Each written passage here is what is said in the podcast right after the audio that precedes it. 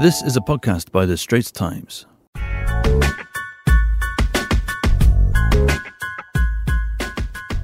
Welcome to a game of two halves, coming to you from the viewing station of the SPH Pleasure Dome.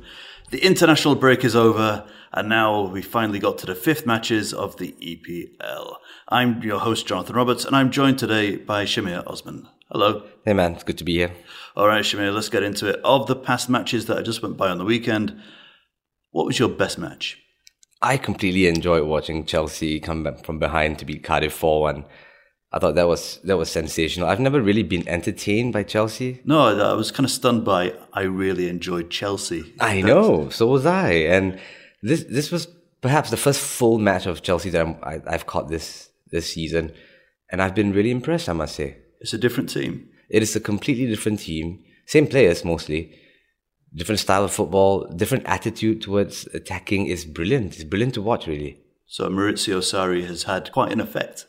I think he's had a massive impact on, on the way they play football, but he still needs to fine tune a little bit because Chelsea have been have shown that they can get caught out, even okay. even with the style that they play. Well, before we get into Chelsea, because that will be our main topic of the day, uh, what else entertained you over the weekend?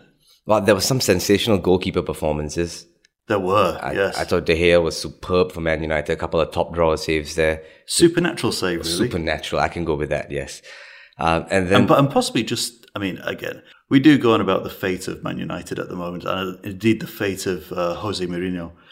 But if De Gea had not pulled off that save, it could have been a very different story. It would for sure be a very, very different story for Jose Mourinho. It's United haven't been convincing at all this season. Clearly, right?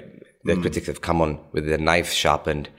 Uh, I thought Fellaini has has stood up for Mourinho. And De Gea has been a monster between the sticks for United. And, Absolutely. And these two are, well, they, they're keeping them going. Now, you can see spirits are lifted clearly. And uh, But outside of De Gea, I mean, other goalkeepers that performed well? Oh, oh Joe Hart, England's forgotten man, right? Yeah. And uh, I've watched him for Burnley. Could you imagine that a couple of years ago that Joe Hart would be playing for struggling Burnley, rooted to the bottom of the table now? No, you no, right? No. And and he pulled off some top drawer saves. I mean, for an elder statesman, so to speak, he would get down, save, get up on his feet like that. In, in a split second, up on his feet, and another save again. I was blown away. And, and in contrast, you watch Jordan Pickford for Everton, a poor clearance, conceded a goal, slow to get down. I, I would blame him for two of the goals at least. It's not the same Jordan Pickford that came into the World Cup. Oh, it's a World Cup hangover now, I think. Yeah, oh, yeah. So, who was your player of the weekend? I think you'd have to go with. Well, there were a couple in Chelsea that I were very, I was very impressed with. Hazard, obviously, hat trick, uh, one lucky goal, one good goal, and and a mm. well taken penalty. But his just general involvement in the game, and and the way Chelsea played football with with having the Hazard option up front, and Kante and Jorginho in the midfield, I've been well impressed with with the way they they play such compact football, the one touch foot, the one touch passing that just opens up a, a, third player running in from the back down the wings usually Alonso or Azpilicueta. It's been great. Well, seeing as we're into that, let's get on to Chelsea as a whole. I mean, it's a very different setup now. Uh, it's amazing what the change of a manager, change of a coach, depending on what your terminology is, can do. Uh, Maurizio Sarri has yeah, invigorated the team. Well, you when, whenever a new manager comes in, the team gets invigorated because everyone wants to prove themselves. I, would say that's not always true. Uh, well, it's true for Singapore clearly now, but but I think the key point about Sarri is the philosophy that he's that he brings. That I imagine if I was a footballer playing in that team, I'd be having a lot of fun. Now, Kante and Jorginho are a good example of this, right? Kante when you think Kante, you think the guy sitting in front of the back four, cleaning up the mess and, and passing off to the sides. That's that's it. That's his job, right? The holding midfielder. He's being deployed in a much more forward position now, and he's making runs between the centre backs. Imagine that. This is Kante. It's amazing. Jorginho is just controlling controlling the midfield from behind. He's such a cultured passer, and I I must say I'm, I'm enjoying this. And and the movement ahead of him with Kante, he's screaming. You could see in, in sometimes in that Cardiff game. So you're saying that? I mean, the previous managers, uh, Conte and is Mourinho previously before Oh, yeah. that? I mean, such a huge number of managers at Chelsea, you kind of lose count of who came in when. but you're saying that they were too rigid to. I wouldn't say rigid though. Conte played with the back three, and I and I enjoyed that with David Luiz in the middle of the back three, dictating the play. That was all right. But I'm talking about the approach to football, the attitude. They were they were more cautious under Conte, but under Sarri, they're going for it. They're having a real good go at it, and this is this is how how much of a go they're having at it. There were several times in this match against Cardiff that every single Chelsea player every single Chelsea outfield player was well in the Cardiff half. The fullbacks were out in the in the winger positions, hmm. and your centre backs were ahead of the centre circle in the Cardiff half side. Imagine that. So it's, it's nice and compact. There, there's about what 15, 20 meters between Giroud and David Luiz.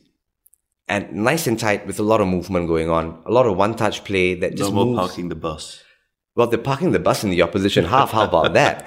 Uh, that's an interesting way to look at it. Uh, And their stats have been sensational. What are they? They've, they've got the top in the league for possession, for successful passes, for successful passes in the opposition third, and for even, I've never heard of this stat, 10 consecutive passes.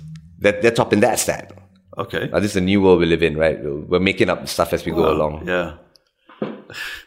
But Chelsea haven't really been tested. Along with Liverpool, they are five for five. Uh, Man City is dropped by getting a draw last time. Next match they've got is West Ham on Sunday at eight thirty. After that, on Thursday morning, two forty-five a.m., they meet Liverpool. Now, one of the other team is going to have their run halted. Uh, Which do you think is going to come out on top? This one is going to be great though, because um, Chelsea played Man City in the Community Shield at the start of the year, and at that point you could see that Sarri's tactics were not exactly executed to the levels that he wanted because they were not compact. They left a lot of gaps in midfield, and Man City exploited that. City won two 0 that one.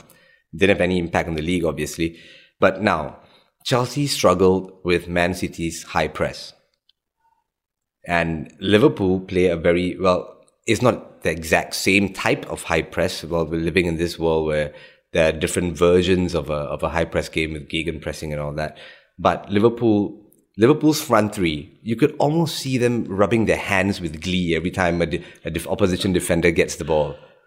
And that, I think, Chelsea may well struggle with that one. If if Liverpool do put one man on Jorginho, as Man City did in that Community Shield, uh, Chelsea may well struggle. It's going to be a great contest. I'm look. I'm really looking forward to that match. Wow, with the ominous sound of thunder outside. Hmm. is that a premonition for what's going to happen to Chelsea? The there is a lot of quality throughout that Chelsea first team. There, there is no doubt about that. So even if Liverpool do manage to stifle their their ability to play out from the back and and their one touch passing, you've got you've got Hazard who can take on players. You've got Giroud who's who's actually looking to be a whole lot of a smarter player now that Sarri has come on board. His his layoffs to to Hazard and Pedro in in that game against Cardiff, I was well impressed as well So, what do you think Chelsea's chances are? to win the title. It, it's still early days. Let's not get carried away. I mean, I was really impressed and really enjoying that football, but I'm not going to get carried away. Let, let's have a look at how they handle uh, Man City again, and how they handle Liverpool first, and and then we'll then we can have a chat about that. But the the way the players have embraced this style, it's been entertaining and effective in terms of results. Clearly, but they do get caught out because they do play a very high line. And you know, you get David Luiz, who's well, every so often he becomes sideshow Bob, right? With with a terrible back pass, and then he looks like a complete moron.